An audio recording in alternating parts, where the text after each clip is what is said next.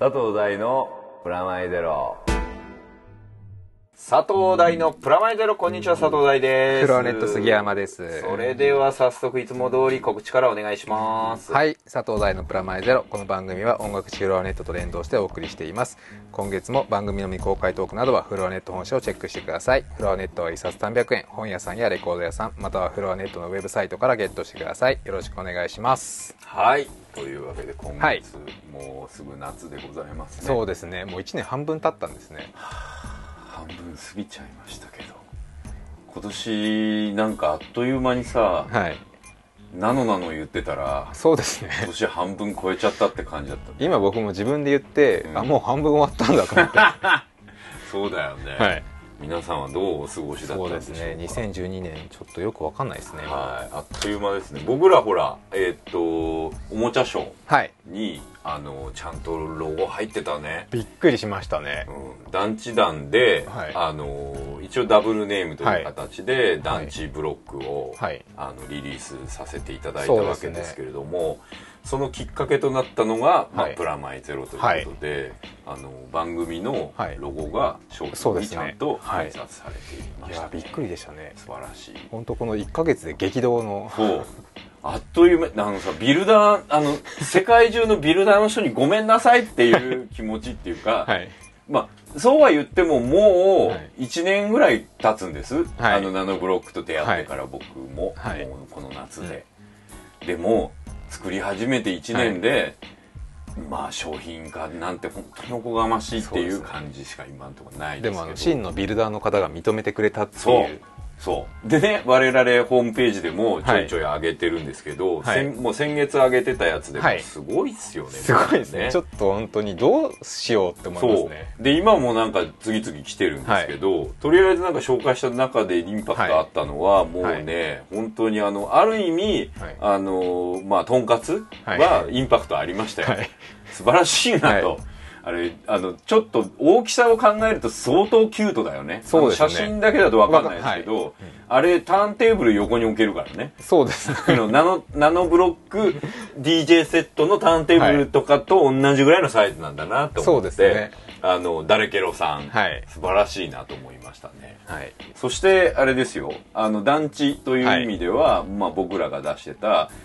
団地とは違う形のね、はい、ナノムラさんが送ってくれた団地もいい感じでしたね。はいはい、そうですね。あれはいわゆる11階以上の、うん、なんかエレベーター付きの団地っぽい雰囲気があって、はい、すごい好きだなと思ったんですけど、はい、まあまあまあ、その中でも一番びっくりなのは、はい、なんかカウンター的にね、はい、団地でみんなやってると思うんで、はい、マンションにしましたっていう軽い感じで書いてあるけど、はい、作品がものすごい山さんクオリティの高さが半端ないね。あれさ、もう建築用のさ、はい、飾ってあるやつ送ってきたのかと思っちゃって、これナノルールどうなんって思ったら、はい、あれさ、よく見ると分かるんですけど、もう一回みんなホームページでチェックして写真、先月のやつ見てほしいんだけど、はい、あれ組んだ後にひっくり返してるんだよね。いや、だからすごいですよね。だから上のとこがちゃんとブツブツじゃなくて、はい、ブツブツっていうかこっちの方じゃない、はい、外観になったんだなと思って、でしかもさ、あれライトアップしてあるじゃん、はい、LED で、はい、であれ中に仕込んだのって思ったら、はい、あれあるんだよね、ナノブロックシリーズで飾ったのをライトアップシリーズ、はい、ライトアップ用の台っていうので、はい、8センチシリーズのやつがあるんだよね。それをちゃんと使って、はい、中を抜いてあるから、はい、玄関のエントランスまで光ってるみたいになってて、あれ素敵ですよね。あれはやられたなと。でね、僕そういうのを見ながら、まあ、今月もアップしていくわけですけど、はい、今月も何人かまたアップするんで、はい、また、更新されたと同時にホームページもチェックしてほしいなと思うわけですが、はい、ね、なんていうのかな、ブロックってシェアなんだなと、はい、ね、ブロックって一回作って写真撮って見せちゃうと、はい、どう作ってるかはバレちゃうんですよ、はいはい、基本的に、はいはい、例えば僕のやつのブロックもここでアップしたじゃん、うん、だからあれって実は作ってる人だったらここが何個目って全部再現できるんですよ、うん、はい、で実際ビルダーの人たちも、僕ほら最初にお伺いした時にブロック置いてきますかって言ったじゃん、はいはい、自分が作ったやつ、はい、でもそれいいですって写真撮ってあるんでって言ったじゃん、はい、でそれが1ヶ月後ぐらいに、はい、これこれこういうことでどうですかって言われてチェックっていうのが来たじゃん、はい、そしたらもう完成してたじゃんはいちょこっとだけ修正入れたんだけど、はい、給水塔つけてくれとか、はいはい、給水塔じゃなかったの最初に置いてあったやつが、うんうん、でこれだとちょっと違うんでって言って、はい、給水塔にしてもらったりとか、あと踊り場のところの階段の表現のところちょっとこうしてみたいなチェックは入れたんだけど、はい、これ入れてる時はたまんなかったよビルダーって感じがするっていうか、自分もちょっとビルダーになったんじゃないかっていう。でそれでこうチェックしてやつで直ってきたのも見て、で俺もあれを見て、はい、今度自分で組んでみたわけで、あれほら、はい、実際送ってくるまでに、はい、結局完成した商品っていうのは、おもちゃショーで初めて見たわけじゃん、はい、僕らって。でも、はい、その前にチェックよっつって写真送ってきてもらったのと、はい、あとパッケージ用の写真も送ってきてもらったから、うん、それで見たじゃん、はい、でそれ見ると作れるから作ったわけですよ、はい、そうすると分かることはダウンサイジングがどう行われてるかっていうことが自分で作ってみて分かって、はいはい、例えば僕の作った団地は屋根のとこが8個の縦軸が8ポッチかのやつで作ってるんで、はいはいはい、それのサイズになってるんだけど、はい、ひさしを作るのが大変だったんで、だからひさしを1個プラスして作っちゃったんだけど、はい、そうじゃなくて、うん、製品版っていうかビルダーが作ったバージョンは、はい、ああ見えて実は7列しかない建物自体は、はい、で上の8個のやつを、はい、0.5 ずつずらしてひさしにしてる、はい、でおかげでひさしが作んなくてよくなった。内側になんか作り、そうでそれも写真で見るだけでコードが分かっちゃうんで、うんうんうん、実は山さんのマンションの写真も、はい、ダレケロさんのトンカツも、はい、ナノムラさんの団地も、うん、同じぐらいナノブロックに興味あればあれ再現できるんですよ、はい、ここがシェア文化だなと思った。そうですね、やってる人には分かりますからね。そう、発売と同時に実はその行動は盗まれる。そうですよね。僕も最初、うん、ナノブロックのいろいろ入ってるやつあるじゃないですか、はいはいはい、あれの写真ベーシックセットとか写真見るだけじゃ無理じゃん作るのって思ったんですけど、うんうん、なんとなく分かりますね。分かるよね、はい、でその代わり真横か真正面が欲しいんだけど、はい、欲しいですね、数えるのすっげえめんどくさいから斜めのやつだと、はい、1回途中まで9個で組んでみたらうわ8個だったとかそういうのもあるんで、はい、だから今後ね、ここでもN の対決の話をね、うん、はい、やべえコーナータイトルを言わないで N の対決の話を冒頭してるN の対決今更ですね、もう、はい、これ貼ってもらおうわかんないけど絶対貼らなそうな気がします。絶対貼んないけどでナノの対決で、はい、僕が今何をやろうとしてるかっていうと、はい、皆さんが送ってきてくれてるナノムラさんとか山さんとかとんかつさんとかとんかつさんじゃないダレケロさんとか含め他のいろんな人のやつとか、はい、あとツイッターとかメールでいただいてる情報を踏まえて、はい、あと商品版製品版も踏まえて、はい、ちょっとね1個としてはだいぶ到達点僕来たから、はいはい、ジオラマ館の方に今進んでる。量産化ですね。量産化、団地ならではの量産化と、あとハブとなる公園とか、はい、給水塔とか、うん、それでちょっと俯瞰で見る感じ、はいはい、実はおもちゃショーでもちょっとナノの中の皆さんがそういう展示をしてくれてたやつにも触発されたんで、はい、ちょっとそういうアプローチにしようと思ってます。なので皆さんも商品版も出たし、コードもさっき言った通り、はい、コードが盗まれてるので、そうですね、そのコードを利用してあれで L 字作ってみるとか、はい、あれで V 字作ってみるとか、うん、まあ挑戦してみてくださいと。それで最終的には、N の対決の勝者っていうか、はい、その団地側の中での一番の人っていうの、はい、プラス、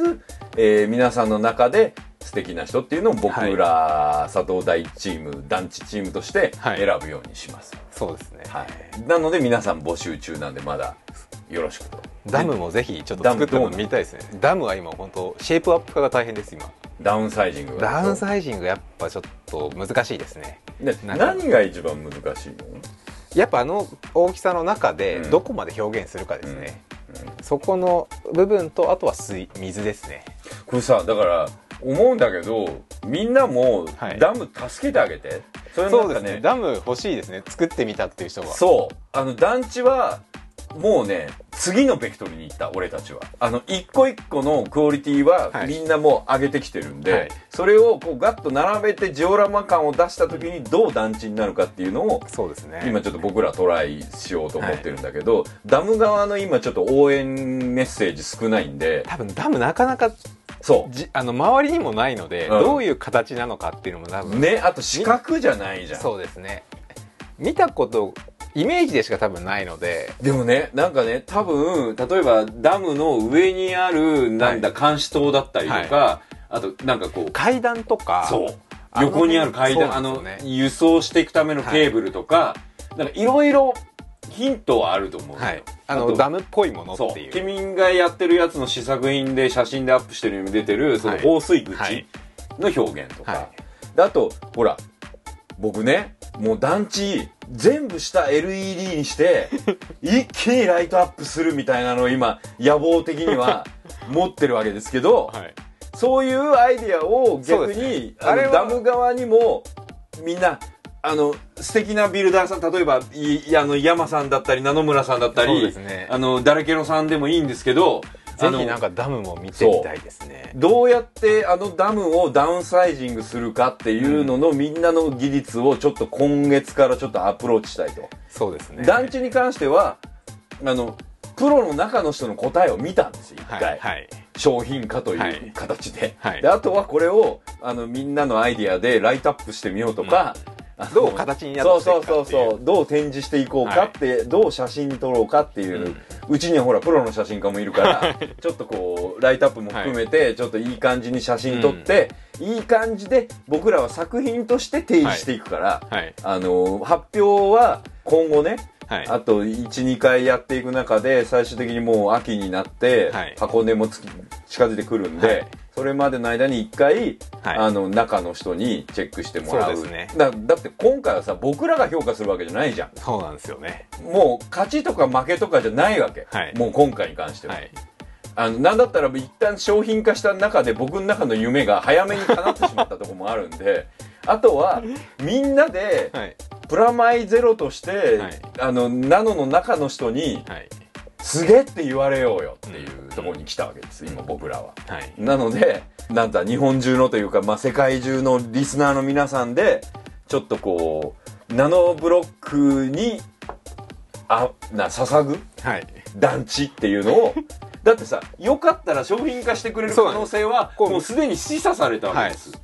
で実際100個はやってみたわけ、はい、で今後僕らは団地側としてはこれをレギュラー商品にできるかどうかっていうアプローチを、ね、もう一段階一個レベル上がりましたから、ね、はいはい、いくわけですが、ダムもその時にはセットになったらよりいいわけじゃん、はい、商品化の時には、はい、で実はダムの方がカルトユーザーはアプローチがあるところで、ね、城に近いから。そうですね、団地はやっぱりそういうとこは数が勝負になってくるから、はい、そういう意味でビルダーさんとしてはもう僕ら分かりましたと、はい、今後はダムの応援、ダムは作りがいあると思うんですよ。そうだ、僕もねちょっとライトアップの方法とかで、はい、夜ダムとかね。そうなんですよね、だからアイデアはちょっといいな、ありだよね、ちょっとまあ水面とか素敵ですよね、ね、はい、ね、ダムはまあ光らないので。そうだから逆に夜ダムにした時にこう水面がやっぱ昼間もやっぱ水は反射するので、うん、光を、それとかやっぱちょっと水面難しそうだったもんね、濃いめの青だから、濃淡をつけないとわからないので、ああいうなんか青い大地みたいだもんね。そうなんですよ、今現状ちょっとサンプルで今作ってるのはやっぱ青いもの感が出ちゃうので、そうそうそうね、それをいかにフラットとはいえやっぱフラットな面を作んなくちゃいけないので、うん、水っていうのをどう表現するかってとこだよね、はい、そうだから皆さんにお願いしたいのはナノブロックで水ってどうやって表現するっていう。そうなんですよね、ライトアップも含めて、だから青いさあれ LED あんじゃん、はい、あれに透明のそうですね組んでライトアップして昼間でももしかしたら水感出るかもしれない。そうなんですね。ちょっとまあ濃い色も足してっていうのはありですね。まだまだあると思うんで、いや本当にやり方の余地はたくさんあるんですよね。なのでちょっとこうみんなで僕らプラマイ組としてナノブロックの中の人にこの秋、はい、どう提示していくかの、まあ、アイデアコンテストっていうかアイディアで、そこでいいものに関してナノブロックさんからの商品をお送りするのと、はいねまあ、当然団地団で、はい、プロデュースしたやつも1個差し上げるっていうのもやりたいですし、はい、あとねなんか最近ちょっとこう、夏にね、はい、向けてっていうか秋に向けてか、今後僕はまたアメリカ行くんですけど、はい、そのアメリカに行くのをコーディネートしてくれてるジョナさんで、この番組ではよくもう常連さんですね。常連さんの、はい、方が遊びに来てくれて、はい、実はですねお土産くれたんですよ。このお土産なんかテキサスなんですね、はい、ダラスってテキサスなんですけど、はい、でテキサスで今日本といえばっていうので真っ赤な T シャツの後ろに11番、はい、もうそれだけで分かりますけどね。僕も本当にあんたすぐ分かったね、はい、これ実はダルビッシュさんの背番号で、はい、球場向こうのテキサス の、はい、地元でしか売ってないダルビッシュ Tを1個いただいたんで、これをプレゼントに、はい、なぜだかナノブロックを作ったナノショーの中に入れていこうっていうダルビッシュファンがいるのかっていう、ね、どこまでリンクするのかっていう分かんないけど、でもちょっと可愛いんで、ちょっとこれは商品もアップするので、はい、ちょっとそれ欲しいなっていう人は、うん、もしかしたらナノブロック好きでダルビッシュ好き、どっちも好きっていう、うん、野球ファン多そうですからね。それでそれに関連して作ってもらってもいいよ全然。ああ野球に関わるものとか、野球ベース違うな、何があんだろう、野球球場じゃないですかね。昔の野球ゲームみたいな野球版みたいな、あなんかね、だから野球を7日するには何がいいのかみたいなのもあるよね、はいうんうん、難しそうですね。難しいね、まあ、そういうんで分かった、とんかつ的なショーにしようよ。なんかだから団地賞をダム賞あるにしても、そういう今回でいう先月でいうダレケロさんのとんかつみたいな、はい、なんか他のものです、ね、生ものいっちゃったとか、はい、人間いっちゃったみたいなのでいい賞があったら、はいね、なぜだか知らないけどダルビッシュ賞、はい、なぜだか知らないけどテキサス賞っていうのをダラス賞はい、お送りするっていうので、はい、そういう人にもそういうチャンスがあるっていう風にしようね。ダルビッシュファンはこれ日本では買えないものらしいので、今からナノブロック作ってもらってもいいので、まだねだいぶそう前先月も言ったけどまだ3年目の人たちですから、はい、みんな、うん、全員スタートは多いし、僕もまだ3ヶ月ぐらいですから、僕もまだ1年やっとなるぐらいなんで、はい、ちょっと頑張っていきましょうと、はい、そんな感じで N の対決は来月も、はい、そうですね引き続き、はい、やっていくんでよろしくと、はい、今回逆になっちゃった、いきなり冒頭いきなり行きましたね、うん、N の対決になってるけど、まあ、いろいろあったんで、まあ、この1ヶ月間がちょっと商品化とかあったので、うん、びっくりしたね、はい、で通常放送、はい、なんか久々の感もありますね。そうなんだよ、はい、なんか結局なんやかんや言ってずっとなんかナノの会員だったんで、はい、僕ね、はい、とは言いつつ、はい、まあ、すっごいいろいろ発表があって、そうですね、中でも先月もちょこっと紹介、はい、特別編の方で、はい、慌てて入れ込んだ、はいはい、ジャイロジェッターっていうやつに関わってるわけですけど、はい、これがまああれですね、もともとカードゲーム、はいまあ、カードバトルゲームっていうか、うんドラクエのやつを作ってたチームが、はい、スクエア・エニックスが、はい、車が変形するっていう、はい、ロボットが出てくるカードバトルゲームを考えて、はい、というか原作なんです、はい、でそれをまあA1 っていうアニメの制作会社がありまして、はいまあ、花とかを作ってたとこかな、はい、あとバーディーとか作ってたりしてる、はい、そう、はい、そこの会社と僕初めて仕事するんですけど、はい、で監督が高松真司さん、はい、で最近だと銀魂とか、はい、男子高校生の日常とかのそう監督さんで、もともと僕ら世代的に言うと、まあ、勇者シリーズとか、はいはい、とかガンダム X とか、あそうですね、はい、X やってますね、そうの監督さんと、はい、もう僕ねすごいファンだったなってこち亀とかもやってそうですね、まあ、もうねギャグとロボットと、うんうん、子供と、はい、いろんなのがすごい得意な人っていう意味で、うん、高松真司さん監督ですね、はい、で僕が一応ストーリーライダーズっていうチームと一緒に、はい、佐藤大とストーリーライダーズ名義でシリーズ構成をやるということになったんです、うん、でね車じゃん、はい、僕ねこう趣味として車ないのよ、はい、このリスナーの人すごい分かってると思うけど、はい、もう何年もオンエアしてるのに、はい、一回も車のこと言ったことないし、そうですね、なんだったらダムの時に車乗ってんだよね、はい、乗ってますね。運転さ、はい、ゲストにさせるっていう、任せっきりっていう、うん、ゲストダムガールにダムまで案内させるっていう、はい、もうひどい扱いをしてるわけですけど、はい、まあ、僕免許ないんですよ、はい、お杉さんなんで運転しなかったの？僕はやっぱ都内に一人暮らししちゃったので、うん、そうするとなかなか地元帰った時はたまにしてます、うん、免許あんだよね、一応持ってるので。あなたからも車の話来ないよね。僕もないですね。あんまり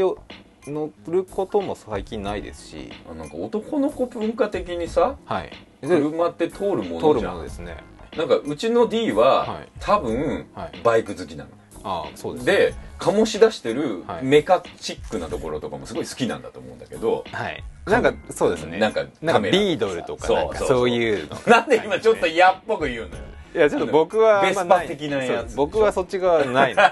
でなんでそういうこと言うの。いやでそういう感覚って僕らないじゃん。ないですね。僕も車の話とかはほとんどすることがないので。この番組今50何回目よ。まあ、6、あ、もう番組そうですね。そうで連載からいったら70回目ぐらいよ、はい、1回もないってどういうことって感じ。乗り物の話一切しない。そうですね。でロボットの話とかするんだけど、しますねだから僕ね最初ロボットがきっかけなんだけど、うん、今回の作品ってね、はい、車からロボットに変形するっていうのは売りなんだけど、はい、その中で何よりも売りが、はい、実際の車なんだ。あ、もう普通にあるプリウスとか GTR とかが変形するの。ランエボとか、はい、これ今ポロッと言えるようになってるでしょ、はい、俺ランエボって言われて「へー」って言いましたけど、うん、ランサーエボリューション10のことなんだけどさ俺もうね街の中で走ってるバック、はい、後ろの車の形見ただけでプリウスがアルファかどうでないかとか分かるんだけど。すごいっすね。アルファ今度出るやつね。へえ後ろだけ分かるんですか？分かるよ。後ろが違うんだよ車って前と後ろに特徴があるわけです、うん、とかねそれとか車の形っていうのは、はい、エンジンが置く位置によって決まるんですよ。あ、それは聞いたことがありますでしょ、はい、それがミッドシップなのか、はい、まあ、フロントなのか、はい、バックなのかによって車の位置が決まるんだけど、はい、スーパーカーの誕生には、はい、そこがすごく重要なポイントになって、はい、うんうん、ミッドシップっていうのが開発されたことによって、はい、空力を考える車の低さが生まれ、はい、それがランボルギーニミューラと呼ばれるものが初めて誕生した時に、はい、スーパーカーっていう思想が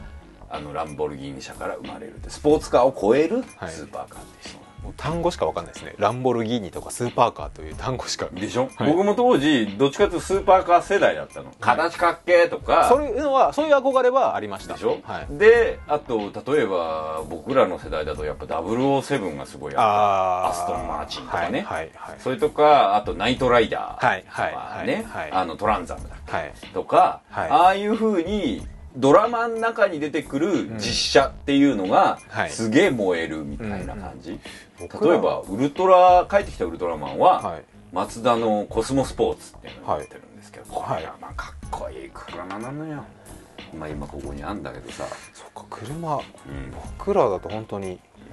何だろう、バック・トゥ・ザ・フューチャーとか、あデロリアンな、そうかあれは相当いいよね。いやだからそうやって覚えるじゃん、うんはい、なんかやっぱ僕らの世代って、僕らの世代じゃねえな、僕の好きになり方ってドラマの中でかっこいい車が出てきたらその車に憧れて その車に乗りたくなるっていうまあ普通の感覚よね、はい、でそれってやっぱ車を作る上で一番かっこいいだろうなって思う見せ方をドラマがしてるから車に人気があるわけ、はいはいうんうん、って考えると僕がやらなきゃいけないことは何かっていうと、車がかっこいいって子供が思ってくれるような車の出し方をしなきゃいけないってことになってきて、僕が車を好きにならないといけないってことになってきたわけ。前提ですねそこは、はい、だからこれバトスピンの時にすごい近いの。ああ、はいはいはい、はい、僕ねこれ実は最近っていうかここ1年ぐらいの僕のツイッターとか、はい、僕のフェイスブック見ると、はい、たまにマツダのロータリーエンジンについてものすげえ語ってたりとかするのとか車の未来はこの本がすげえとか言ってたまにポツって語ってたりしてたんだけど、はいはい、ずっと勉強してた。そしたらなんとなくいろんなことが分かってきて、うんうん、車の好きになり方とか、はい、車って面白いよ。あのねエンジンなの、はい、そうですよね。なんか本とかで読むことはありますね、うん、でさ車の開発って、はい、日本とドイツがずば抜けていいじゃん。そうですよね、はい、なんでだか分かる？エンジンの問題なんですか？そう、それ近い。あの半分当たり、はい、エンジンの開発がすごいからなんだけど、はい、なんでそんだけエンジンの車の開発がすごくなったかわかる？1945年がキーワードなの。終戦の。そうそうそうそうそう、はい、あのね日本とドイツは飛行機を作ること船を作ることが禁止されたの、はい、へえ、あ、なるほど。軍で敗戦国だから、はい、うんうん、そうなるとその飛行機世界一速いと言われた0戦のエンジン栄と誉れを作った技術者、はい、富士重工の、うん、あと中島飛行機中島製作所の人たちはこれもうプロジェクト X みたいな話を、はい、完全になってますね、うん、戦後就職先がなかった。あ、なるほど、うん、それでエンジン使うものとして車だった。そうで、それと全く同じことが、はい、メルセデスとか。ああ、じゃあ日本だと本当トヨタとか。いや、そうそうそう。だからドイツのスーパー飛行機、はい、メッサーシュミットとか、はい、ああいうのを作ってた会社が、はい、そのまま車の会社になってるわけです。なるほどね。まあ広島になんで車工場があるのか、はいはい、マツダがなんで広島にあるのか、はい、呉、はい、の造船工場があったから。そうなんですねそうあれはなんか税金のためとかそういうわけではないですね。で、それでいうと東京にも、築地の近くの方なんだけど、はい、佃島の近く、はい、向島、はい、あそこには自動車工場があったんです、はい、戦後すぐ、はい、でそれなぜか、はい、そこ海軍の基地だったから、うん、造船工場があったから。そう、造船工場があったから。で鉄があって輸入ができて造船工場と航空工場があるところには、はい、全て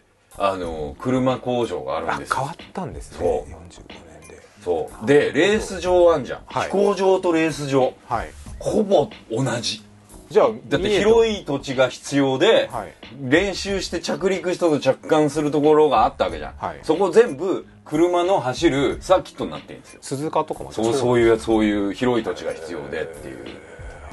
だから必然的にこの国は戦後車を作らなきゃいけなかったんですよ、はいはい、なるほど。で列島改造計画とかがあって、はい、そうですね、道路が、そうで新幹線と自動車と高速道路が、はい、オリンピックに向けて作られるわけですね、はいはい、そういう歴史を全部見ていくと車って必然的に進化していくんだなっていうのが、で日本とドイツが究極的にすごく進化した理由っていうのはもう本当に戦争なんだっていうのがね。なるほど。そうでアメリカの場合に関しては大量生産がフォードが開発したことが一番大きい、はいね、はい、まさに早水君の本に出てくる、はい、読みました。そう、はいね、で日本の技術がなぜトヨタも含めて勝ったのは、はい、小さくして高性能のエンジンを飛行機の段階で、はい、うん、もう何十年もアドバンテージがあったんだよね、はい、であと空力に関して言うと、はい、自然界とかの空力ってすごい空力だったんですよ、はい、でその空力を利用して作ったのが、はい、車の空力とあとロケットのエンジンを作る人たちになってったのね、はい、それは飛行機作れなかったから、はい、ロケット作ろうってことになったんですね、糸川さんっていうね、はい、有名になった、はい、小惑星でなんだはやぶさの一件で有名になった糸川博士か、はいの人のエピソードそれなんだけど、これ燃えてくるでしょだんだん。そうですね。俺ほらフリーダムにどんどん近づいてきた。由来を聞くとちょっとそうなんだっていう。俺ね飛行機超好きなのよ。ロケットと飛行機はもともとで、僕は入間基地ってところで育ったんで、狭山田の団地とかね、入間基地、ブルーインパルスが年に何回来るんですよ、文化祭の時に。まあ飛行機のエンジン超かっこよくて、でその頃飛行機ってすごい最先端の子供には憧れるものとしてあって。憧れてたね。それと同じようにスーパーカーにも憧れてたんだけど、全部同じものだったっていう。で形とかも飛行機とか空力とかと全く同じものの技術で動いてて、車は基本的に羽がついてるんですよ、速い車には。後ろにこうランエボ後ろついてる、ああこう後ろにビューンってついてるじゃん、子供心にかっけえって思う羽ついてる、あれは地面に押し付けるためについてる。へえ。あれがちょっとでも上向くと飛んじゃうんです、あの人たち。へえ。まあすごいスピードで走るから、あれが下に向いた羽として地面に押さえつける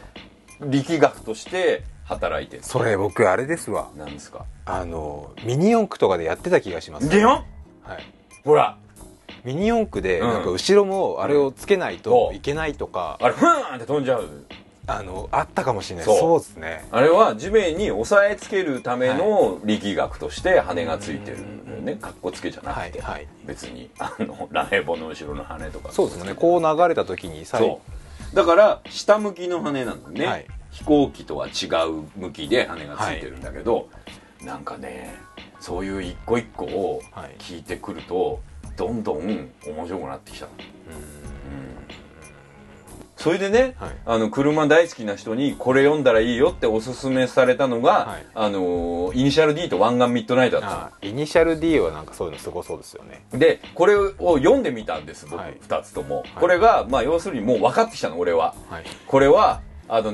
直線距離で走るのがすげえエンジンのための開発をしてる連中の人間ドラマと、曲線でどれだけエンジンじゃなくて空力で速く走るかっていう連中の、開発史。これがイニシャル D と湾岸ミッドナイトの違いなの。これはエンジンとシャーシーと空力の話なの。エンジンとシャーシーと空力のことをちまっちまっちまっちま言ってるのが湾岸ミッドナイトとイニシャル D の、これね、すごいファンの人には違うって言うかもしれないけど、俺の理解ね、でそこをヒューマンドラマ化すると、その Z がなんで Z なのかとか、そのなんで86である必要があるのかっていう、86ってエンジン的には最低のエンジンじゃん。まあ、今の技術的に言うと、速さから追求するんだったらあのエンジンでは抜けないのよ、ランエボとか。でもダウンヒルの状態の加速度のスピードにおいては、あのエンジンの軽さは軽いんです、あれ。ああ、ミニ四駆的考えですね。そう君の例えのミニ四駆は9割方合ってる、シャーシーと空力とエンジンじゃん。ただ穴開けりゃいいってもんじゃなくて、バランスも考えないといけないしね。だって強度が弱くなっちゃうからね。それエンジンまさにそう。僕ね、もうほんとこの仕事するようになってからカーグラフィック TV をずーっと見てて、最初の2ヶ月ぐらいは拷問、もうほぼ暗号を言われてるかのようにしかわからないの、でも最近もう松任谷さんの言ってる意味がわかんの。そのエンジンは違うとか、あのねエンジンとかじゃないの、あの人が言ってんのは。なんかね、乗り心地と、あとね、振動がないと嫌だみたいなことなの。なんかだから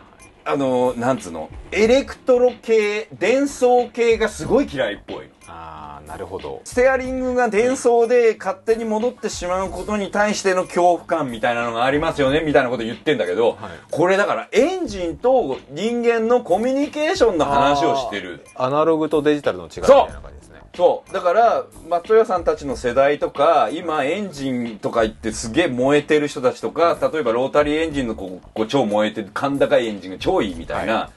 エンジンってなんか音楽的感覚で言うと、低いドドドドドみたいなのが、いいエンジンに思えるでしょ、僕そう思ってたの、だからドドドドドっていういいエンジンって思ってたんだけど、いいエンジンって高速回転だから甲高くてカーとか言ってんの。これいいエンジンなの。なんか音がしないとか。あ、そうそう。だからロータリーエンジンとかの、キョイーっていうのが、これはいい音が鳴ってるとか言ってんのよ。傍から聞いてると、すげえうるせえとかいうのがいいエンジン。あと F1 カーのあの F1 カーの一番いい頃のエンジンの音って甲高くてカッカーとかいうカッカーっていうのをドドドドドとかボンボンボンボンボンとか燃費が悪いやつがのエンジンの音みたいな感覚なんだって。だから音と振動で車を感じるものであって、うん、それを伝送化することによって全て排除して誰でもエンジン関係なく乗れるようになってしまう車の進化はどうかと思うっていうのをカーグラフィック TV はずっと言ってんだあれ、うん、あらゆる角度で。で最近は SUV とかいうのも進化してきていいねこのぐらいだったら僕らでもいいねって言ってるのは、はい、操作感がそのステアリングの感覚が地面とのマッチングが電装との間で良くなってるってことなんだね。なんとなく分かる。乗れないやつが言ってる話としては、はいはい、間違ってる可能性もあるんでみんなに突っ込んでほしいんだけど、はい、でもそういうことっぽいよ。僕だから最近車のね昔は形でかっこいいとかかわいいとか言ってたんだけど、はいはい、もう今俺が読んでる本はプラットフォームなんだよ進化論的に言うと。ねシャーシーとエンジンの位置によって車の形がほぼ変わるので、はい、もうその位置しかないんだよね開発って。もうあとはレイアウトだけなのよね車の進化って。ほぼあるものの要素は一緒なので、それをどういうふうに心臓を置いて、はい、どういうふうに強度を持って、うん、シャフトをどうやって回転させて、うん、エンジンの効率よく、うん、車に動力を持ってくかってことらしいの、はい、でこれで考えてきて飛行機もロボットもロケットもほぼ同じなの。ロケットの開発も基本的には空力とあと、液体燃料をどれだけの、はい確率で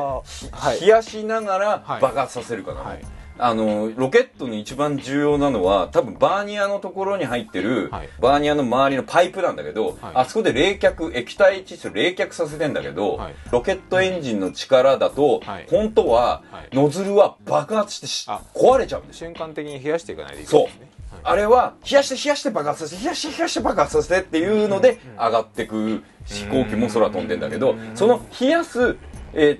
のも燃料なの、はい、冷やしてる液体冷やされた燃料で冷やしながら燃料を爆発させてる、循環させてやってるって。これ飛行機の風で冷やしながらエンジンが冷えてるじゃん、水冷になる前って、はい、で飛行機もそうで、はい昔のプロペラっていっぱい穴開いてんじゃん、はい、あれって飛んで風で冷やしながら爆発させてるっていう感じ、はいはい、基本的にはどう爆発してる力を効率よく回転する力にエネルギーを変換するかってシステムで、そのロスが基本的には熱として出ちゃう、はい、で熱として出ちゃうエネルギーをその冷やすことによって効率を上げていくっていうのが、基本的にエネルギー効率の話なんだけど、はい、っていうことなんだっていうことに僕ねフリーダムやってる時に、はい、ロケットに乗すことをすんげえ考えてたの、はい、でエースコンバット3をやってる時に、はい、飛行機のことをすんげえ考えてたの、はい、で飛行機もロケットも男の子の憧れだし大好きだから燃えてたわけ、はい、で車って僕にとっては地を走るものだろうと、空かけろよって思ってて、はい、ノーマークだったの。あと、はい、なんつうのかなダウンサイジング F1 は大好きだったの、はい、飛行機とほぼ同義だから、うん、一点物だし、はい、全てがガンダムだから、うんはい、でも大人になってザクの良さが分かったわけ団地とザクの良さが分かった時に、はいはい、そのダウンサイジングするスーパー技術の凄さっていうのが一般車両なんだって、うんでカスタムカーとかいわゆるワンガンミッドナイトとかイニシャル D っていうのはすごいことしてるんだなっていうのが分かったわけ、うん、試作機とか科学的に作ってるトヨタとか日産の車ってすげえ車なのよ本当は、はいはい、壊れてもいいと思って作ってるから一回こっきりでいいって思って、はい、ラリーに出る車もそうかもしれないしってであれを1000万回とか1億回乗ってても壊れないようでしかも例えば1000万円切るとか500万円切るっていうオーダーのもと作らなきゃいけないのが車なんだということだからロッキードとかが作ってる飛行機とかっていうのはもうダウンサイジングしなくていい国家予算において作ってるっていう飛行機だっていう感覚ね。ロケットもそうで、軍事予算で作ってるからね。でも車っていうのは民間が作るスーパー技術の量産型ザクなんだという結論に至り、車ってかっこいいかもしんねえってなり、でザクをなんていうのかな、赤い水星のザクにするとか、ザクマリンにするとか、ザクタンクにするとかがいわゆるカスタムカーなんだ。違法ギリギリとかね、ザク3まで行くのかな。そうそう、そういう感じ。そういう感じでスーパーカーや、スーパーカーは各企業が作った最高級のカスタムカーで、それを一般化していく、安い金額で作る、ダウンサイジング、ダウンサイジングすると。でそのダウンサイジングされた安い車を買って、そのスーパーカーに近づくぐらいの改造をするっていうのが、豆腐屋の親父とか、イニシャル D で言えば豆腐屋の親父、まあなんかドラマ剣も含めて、エンジンが物語のなんつうのかな、根幹なんだっていうのが分かって、車ものの凄さってエンジンなんだって、でエンジンを描けば車ものを描いたことになるんだいう感じに今気がついて、すんげえエンジン研究してる。エンジンか。でそしたらどんどん飛行機とか、ロケットに近づいてきて、で物を爆発させる科学とかね、なんか今までやってきたことを含めていろいろ、あまりに近すぎて、なんていうんだろうな、幼なじみに興味なかったっていう感じ。久しぶりに会った小学生以来の友達がめちゃめちゃ気が合うみたいな。しかも無理くり仕事で一緒になったの、その幼なじみは、仕事で一緒にいなきゃいけないの、これ半年ぐらい。そしたらそのうち、あの子いい子なんじゃねってなって、今はちょっと可愛いとこを探し始めてそれで最終的に僕惚れると思うんですよこのまま行くと車好きになるっていう、乗れないのに。でだから好きになり方がもう違うベクトルになってるから。そうですね。マツダのロータリーエンジンを開発してた呉の科学者たちに会いたいみたいな感じとか、知識的なところじゃないですか。そう、007のフォマレを作った人たちに会ってみたいとかいうとこに行った面白いよ車、改めて、もうレーサーとか誰が乗ってるとかどうでもいいんだもんね、エンジンの音とその形のバランス、もう本当仕組みですよね。仕組みだね、エネルギー効率のバランスなんだね、だからエネルギー問題と直結するのはそうですよね。でももう移動ってエネルギーなんだよね、だから移動という行為がエネルギーである、これは人間が食べることっていうのは移動するために食べてるんですよ、動くことと一緒ですね。そう、動くことが動物なんで、だから車や物を、物理的な飛行機とかを動かすためにはエネルギーが必要で、重力っていうのはエネルギーそのものなので、分かってきたんですよ、好きになり方が。この好きになり方をいろんな人に話したらめんどくせえって言われた。いやちょっとなんか歪んだ愛感も感じますけど、そうそうそうそう、めんどくせえって言われた。まあ大抵はやっぱビジュアルからじゃないですか。そうだから俺も最初ビジュアルだったし、小学生の時は、でビジュアルが好きになるようなドラマを作るよ、だけど人間ドラマってビジュアルでやっちゃうと見た目の好きになり方で終わっちゃうの。ビジュアルはやっぱ次って多分新しいものがあるので、どんどんかっこいい男にはなったらいいのにとか、どんどん可愛い女の子違うタイプみたいに萌えアニメみたいになっちゃうでしょ。松田優作からキムタクから今嵐とか、ああもうそうね、で嵐も終わってみたいになっちゃうじゃん。違う感じになりますからね、外観だけで見ると、違うんだよね、中身なんですよ。この辺のヒントは実はもう僕の大好きな「タモリ倶楽部」を見てると、タモリ倶楽部がちょいちょいね、ジェットエンジンとかなんかエンジンについてとかやってて、こうね、もうバカなんじゃないかなって思いながら見てるんだけど、作ってる若者たち、なんか中学生でジェットエンジンを作りましたみたいな若者の感じがもうね、キラッキラしてんだ、目が。昔俺がガンダムを好きだった時と同じ目をしているみたいな。ガンダムと一緒ですもんね。そう。アムロとかもみんなそうじゃないですか。そう。アムロがハロ作ってる時と同じ目をしているみたいな。これはね、子供のエンジニアリングは今の若い子供たちに見せたいアニメになるかもと思った。まあね、車をかっこよく見せたいとか、車が今若者の車離れとか言われてるものに対する何かになるかもしれないみたいな感じで、はい、多分外見の人は思うかもしれない、はい、で実際中身の人もそうだし、作ってる僕らもそうであったらいいなと思ってるし、うん、協力してくれた各社メーカーさんにもそう思ってる、はい、でも僕はドラマ的に子供に与えたいものとしては、ものづくりの凄さを教えたいっていうか、はい、だってエンジニアリングによって世界を変える車を作った人のアイディアとか、はい、そういう部分で世界が変わるっていう話に持ってきたいな。車って要は一番最先端に近いじゃないですか、で一番身近な、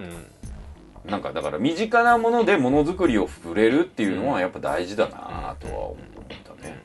で普段無意識にも乗ってるものがどういうシステムで動いてて、はい、なんでこの国は車がこんなにアイデンティティなんだろうって考えてきた時に、1945年の終戦にまで関わるのと、あと実は幕末なんですよ。へー。一番最初に車を作ったのはなんだっけな、これもすごい面白くて、トラックになるんですね、はい、輸送手段が必要だったから、はいはい、幕末に幕末からトラックってあるんですね。あ、そうそうそう、一番最初に三菱なんです。三菱が土佐藩に岩崎家っていうのがあって、はい、高知大阪間に汽船、いわゆる船を、はい、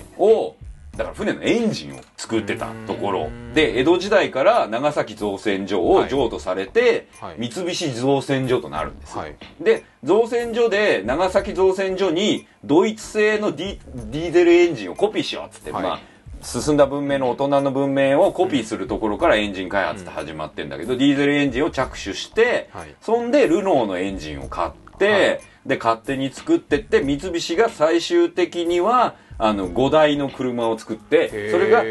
日本で最初の車になる。三菱自動車の元は土佐藩、はい、うん、へえね、すげえ面白いとか思って、はい、車の感覚と江戸時代の感覚と、うん、だから開港っていうか維新とエンジンってすげえ関わりがあるのよ。汽船があるからこの国まで来て、汽船を作るための造船技術、鉄と造船技術によって、はい、だから戦国時代のシフトを変えたのは鉄でしょ、はい、その幕末のシフトを変えたのはエンジンだったかもしれないっていう、財閥が当時あった財閥とか、藩から財閥に移る時の財閥の人たちは鉄を持ってたんで、うん、はい、その鉄からエンジンが作れるんで、はい、重工になってって、はい、三菱っていう財閥がエンジンを作る財閥になって、最終的には飛行機作るようになって、はい、車会社にもう一回戻ると。なるほど、すごくねっていうのを、あれですよ、カタログでたどる日本のトラックバスという本を読むと、はい、1918年から日本にはカタログがあると、戦前ですね、はい、日本車はあるみたいな話で、三菱っていう会社はもう明治維新前にあると。なんかこういうところをね、ちゃんと、はい、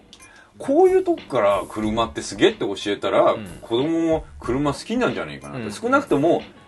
車嫌いとは言わないけど、車の、うん、脳興味だった俺がこの1年間ぐらいずーっと車のこと調べてたら、今車超好きって思ったんですよ、うん、だからまあそういう意味で僕と同世代で車大好きな人たちは何言ってんだと、うん、社会に説法だバカ野郎って言ってるかもしれないけど、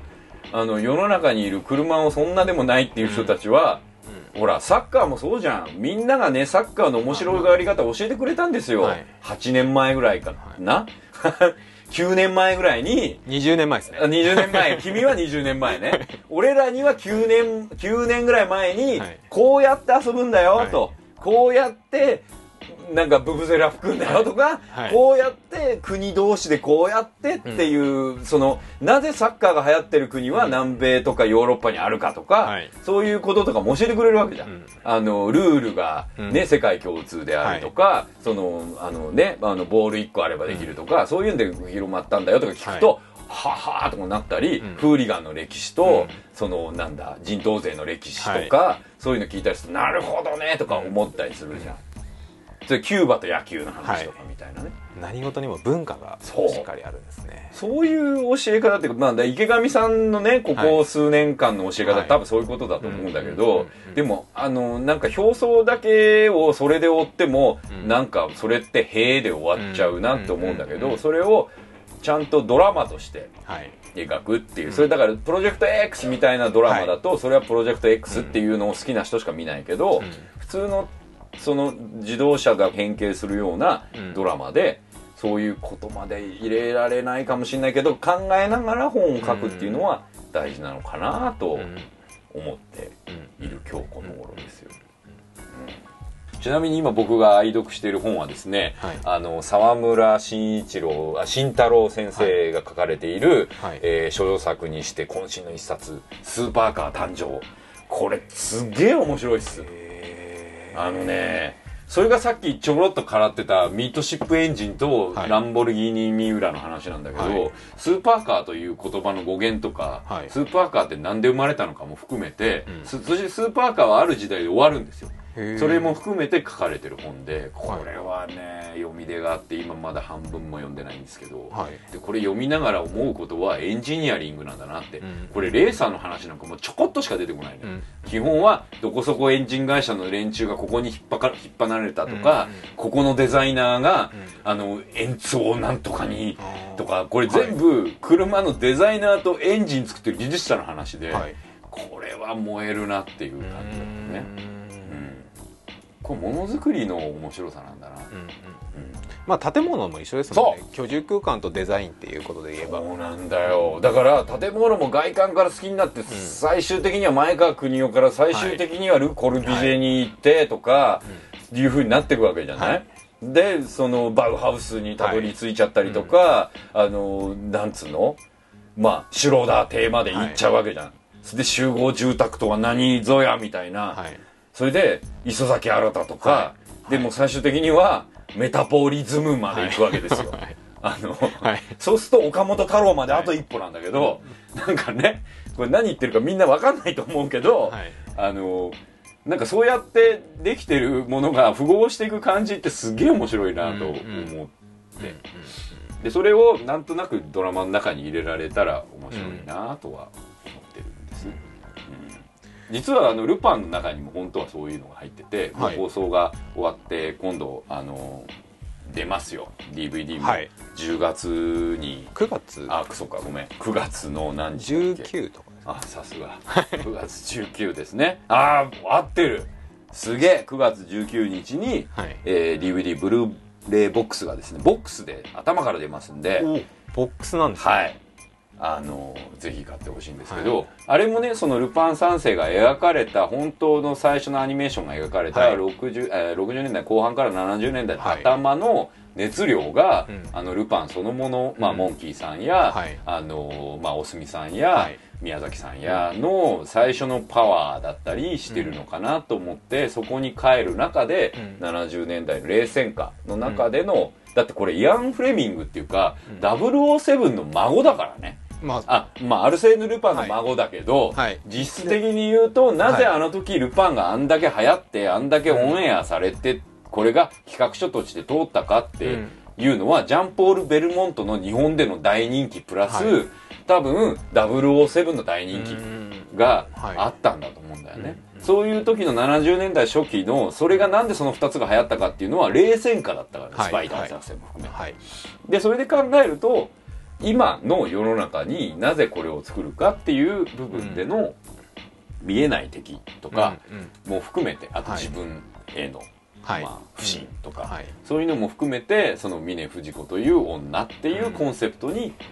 全てが落ちていくっていうことに、多分監督やまあ岡田さんたちが持ってってくれたやつの、僕はハード側っていうかハードスペック側の役目だったのかなって気が終わってみて思ったって、やってる時はもうシリーズ構成にね、促されて僕は書いてますけど、その前話終わって俯瞰で見た時に思ったのは、あ、僕は割とそういう役目だった。最初は僕五右衛門担当かなと思ってたんだけど、はいはい、別にそういうことではなく、もちろん五右衛門も担当したし大好きだけど、うん、そういうことじゃなくて、70年代っていう風俗、60年代後半から70年代っていう風俗の熱量の中の一つの、まあ、要素っていうものを、まあ、僕は藤子という女に足せたのかなというのが、まあ、各話で久々に参加してみてのちょっと感想だったかな、はい、まあ、それは本当菊池さんとかの音楽も含めて、はい、本当に小池さんの絵も含めて素晴らしいスタッフだったので、いい感じにできて、僕久々にテレビシリーズに帰ってきて嬉しかったなと。でこれをバネに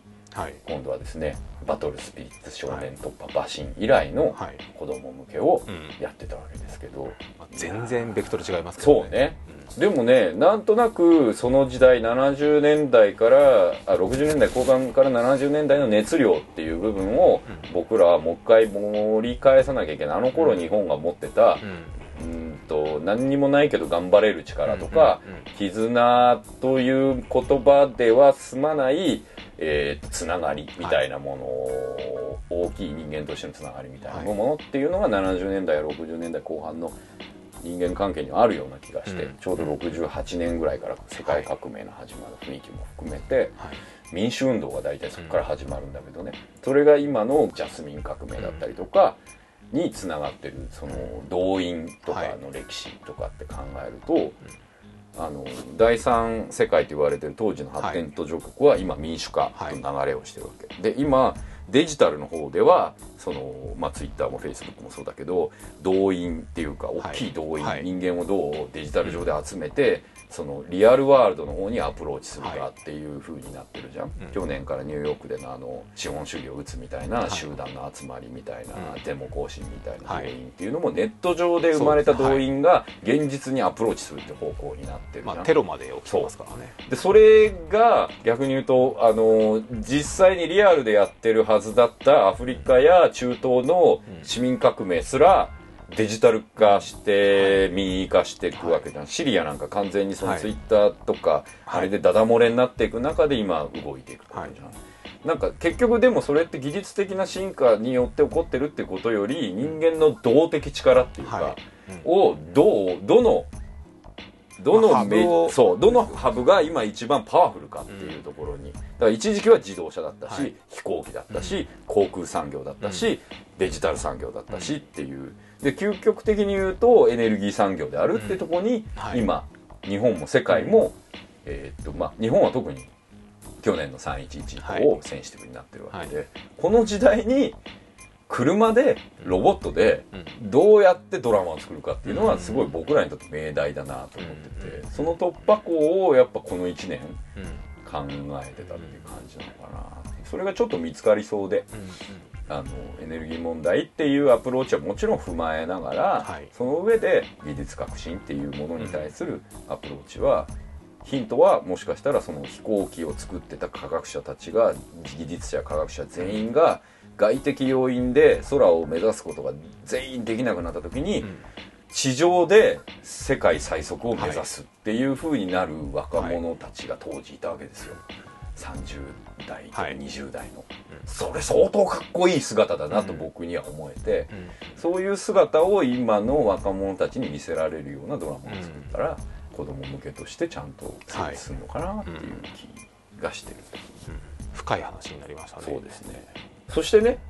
ここから先は発表されてばっかりの話なんですけど、6月30日に発表になって、カプコンさんの方から、まあちょうど去年のね、バイオハザードやってて、で今年の頭バイオハザード発売になったんだけど、実は去年バイオハザードやってる時からもう1本やってたんですよ実はバイオハザードよりこっちをやる話の方が先だったぐらいのお話だったんですけど、エクストルーパーズという、3DS と、PS3 のマルチプラットフォームで出る、これもまた変形ロボットアクションもので、主題歌をマクロセーフで一緒にやった、メインちゃんがやってくれたり。大御所じゃないですか。はい、もうすでに実はコンサートではもうその曲を披露してくれてっていうやつで、これもね、なんか雰囲気的に言うと「ロストプラネット」って覚えてる、カプコンの、まあ、フラッグシップの一つっていうか、看板ゲームの一つなんだけど、それの続編なの一応ね。続編っていう言い方は変なので、続編じゃないんだけど、世界観が共通っていうか、まあ「スター・ウォーズ」のクローンズ・ウォーみたいな感じじゃない、もっと離れてる、同じ世界観だけど全く別の見え方をさせるっていう感じかな。結構アニメ寄りでコミック描写が多くて、はい、小回りがあったりとか、画面上で、はい、でセリフが全部吹き出しで出てっていう感じなんですね。でだから割とアニメを見るような感覚で、アニメ漫画かな、はい、漫画を見るような感じ、はい、週刊連載とか月刊連載の漫画、ロボットものを見るような感じでゲームをやるっていうのをやっていてですね、これまた素晴らしいスタッフと作ってるので、はい、これもまた来月以降、はい、ちゃんと詳しく発表になると思うんで、はい、そしたらまた詳しく、これもね、これがまたね、ロボットがしゃべるんですよ、こっちは。喋るロボット。はい、喋ります。ライバード君は一応喋らないんです。ライバード君って言ってるのはジャイロジェッターの主人公機なんですけど、はい、一応喋らない。はい、だけどエクストルーパーズの方のロボットは変形しないんですけど喋るんですね。でギンギラって名前なんですけど。はい、ここがねまたね、これは僕にとってロボットものとしての一つのアプローチ。さっき言ってたジャイロジェッターは変形するロボットものだけど、車の部分にすごく自分の中のまあポテンシャルっていうかをつぎ込もうと思ってるんだけど、エクストルーパーズに関してはロボ萌えっていうかロボ好きっていうか、巨大ロボットになんか男の子が乗るってどういうことなんだろうっていうのをもう一回考え直してみて、割と原点回帰に近い感じですね。そうだね、そうだね、はい、それをまあテレビでやるんじゃなくて、まあゲームでやるっていうのが新しいかなと思ってやっております。あとスーパーパワーとか必殺技とか、スーパー兵器っていうのは、はい、なんでロボットに必要なのかみたいなところをちょっと考えてみる。へーっていう、それもまあね、ゲームが最初にあるんで、はい、こういうゲームでこういうふうにしたいって言われてから、まあ、今回のジャイロジェッターもそうなんだけど、はい、こういうカード筐体でこういうのがあるって言って、こういうキャラクターいますって全部与えられたところで、さあどんな物語にしましょうって言われるんで、はい、そこから側だけ見て物語作ってると、はい、すごい行き詰まるんだよね。でそのじゃあ中身をそれこそ本当にエンジンだよね、はい、どっちにしてもエンジンでプログラムでもいいけど、はい、ゲームで言えば、そういうものが大事だなっていうのが、まあここ1年とか2年ぐらいまた改めて思い直してるかな。ホームページの方を見てもらえれば、僕のホームページ、ストーリーライダーズのホームページでは、はい、ジャイロジェッターの情報もエクストルーパーズの情報も載せますし、はい、プラマイゼロのホームページじゃなくて、はい、雑誌かの連載でもちょこっと紹介しますんで、それをチェックしてください。はい、でラジオ放送の方は N の対決。そうですね、来月はより皆さんをいじっていきたいのと、はい、皆さんに今僕と小杉さんが挙げてるものをいじっていただきたい。そうですね、こういうふうにしたらいいアイデアあるよとか言ってほしいっていう感じですね。でこれはまあツイッターいつものようにハッシュタグで TM0 で送っていただければと、あとは、ホームページの E メールアドレスの方で意見、はい、あと写真と送っていただければなと思ってます、はい、現物送らなくていいですよ。そうですね、写真でっていう感じですと。そんな感じで今月プラマイゼロはいつものように佐藤大東、フロアネット杉山がお送りしました。また来月はもう夏だ、7月ですねもうすぐ放送始まっちゃうよ。9月からなんだよ。ああ間近ですね。